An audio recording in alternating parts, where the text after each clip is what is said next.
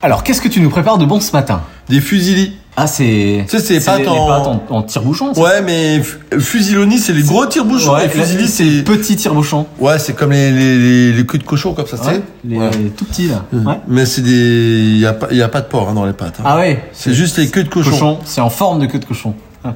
Euh, donc en fait, euh, des fusilis, et parce que dans le jardin, il reste encore des tomates cerises là. Donc on les prend, on les coupe en deux, on les passe au four avec un, un filet d'huile d'olive, sel, poivre, sucre. On laisse confire comme ça euh, une heure à 130 degrés. On cuit les pâtes, on balance nos tomates cerises confites dedans, du pistou, des pinots pain grillés.